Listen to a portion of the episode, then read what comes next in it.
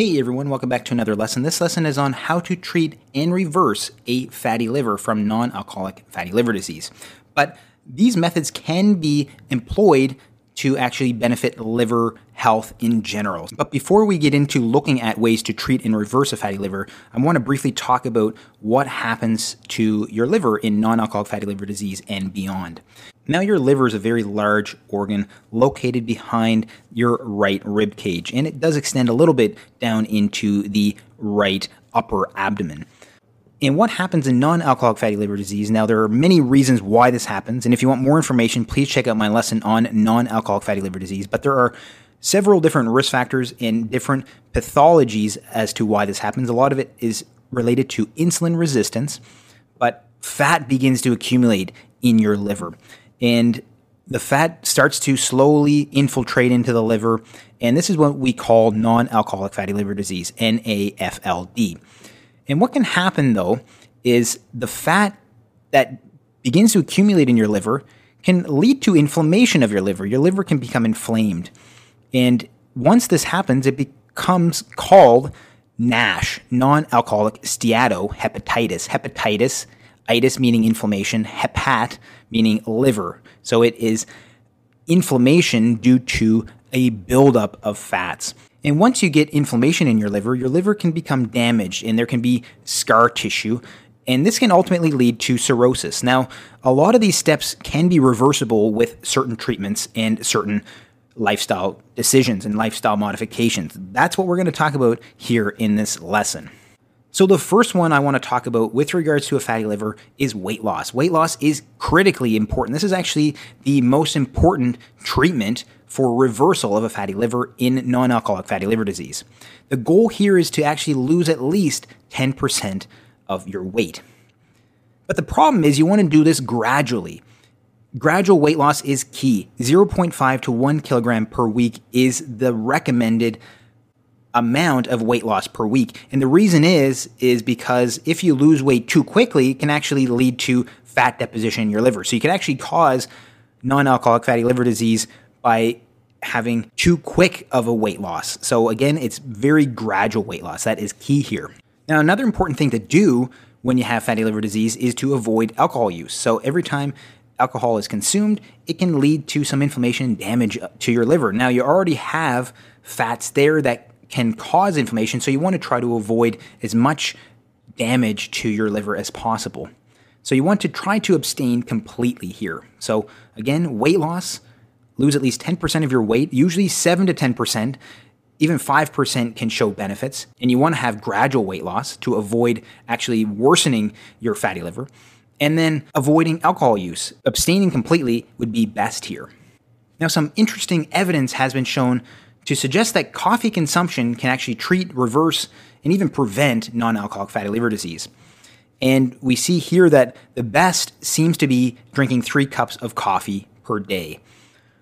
And something else that has been shown to help with non alcoholic fatty liver disease and liver inflammation, more specifically, here is vitamin E supplementation.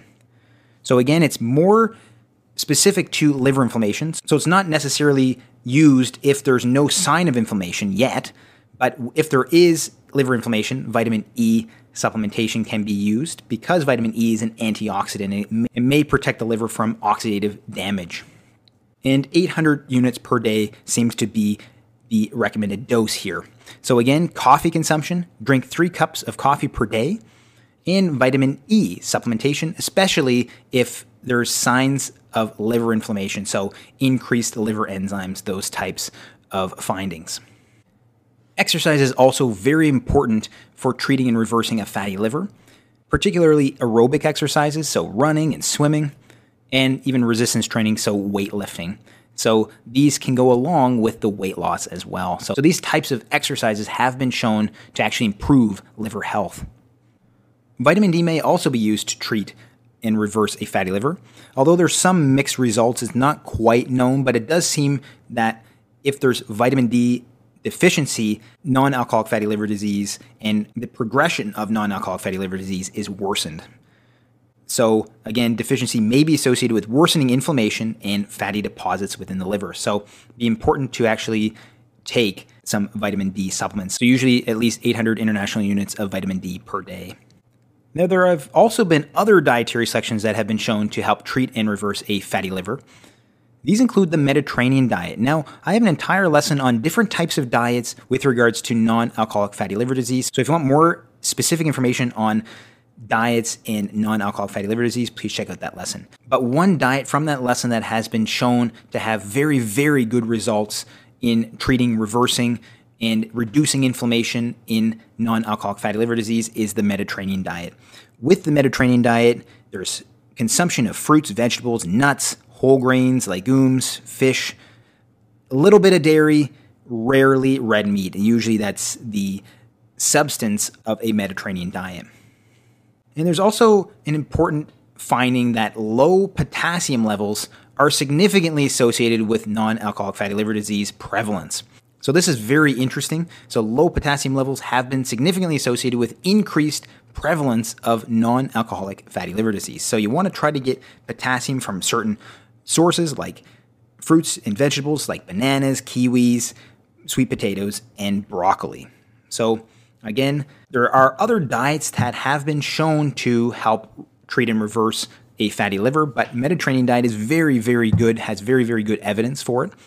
So, again, things like fruits, vegetables, nuts, whole grains, legumes, certain types of fish, those types of foods in the Mediterranean diet seem to help with liver health. And then low potassium levels are associated with increased prevalence of non alcoholic fatty liver disease. So, you want to get enough potassium in your diet. So, potassium from fruits and vegetables like bananas, kiwi, sweet potatoes, and broccoli. And the last thing I want to talk about with regards to treating and reversing a fatty liver is very, very important choline consumption. So, choline consumption has been actually found to be very important with regards to onset and progression of non alcoholic fatty liver disease. Low choline intake is significantly associated with increased prevalence of non alcoholic fatty liver disease. So, the liver is the main site of choline metabolism, and choline metabolism can be altered by your genetics, by different hormonal imbalances. So, it's very important to get enough choline in your diet. And you can get choline from several different sources. Many vegetables have choline. You can get it from fish like salmon, and you can get it from eggs. So, again, choline, very important. Low choline intake is significantly associated with non alcoholic fatty liver disease, so a fatty liver in general.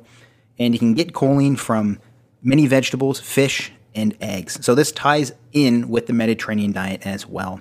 So, if you want to learn more about other interesting facts about non alcoholic fatty liver disease, please check out my lesson on that topic. And if you haven't already, please like and subscribe for more lessons like this one. Thanks so much for watching, and I hope to see you next time.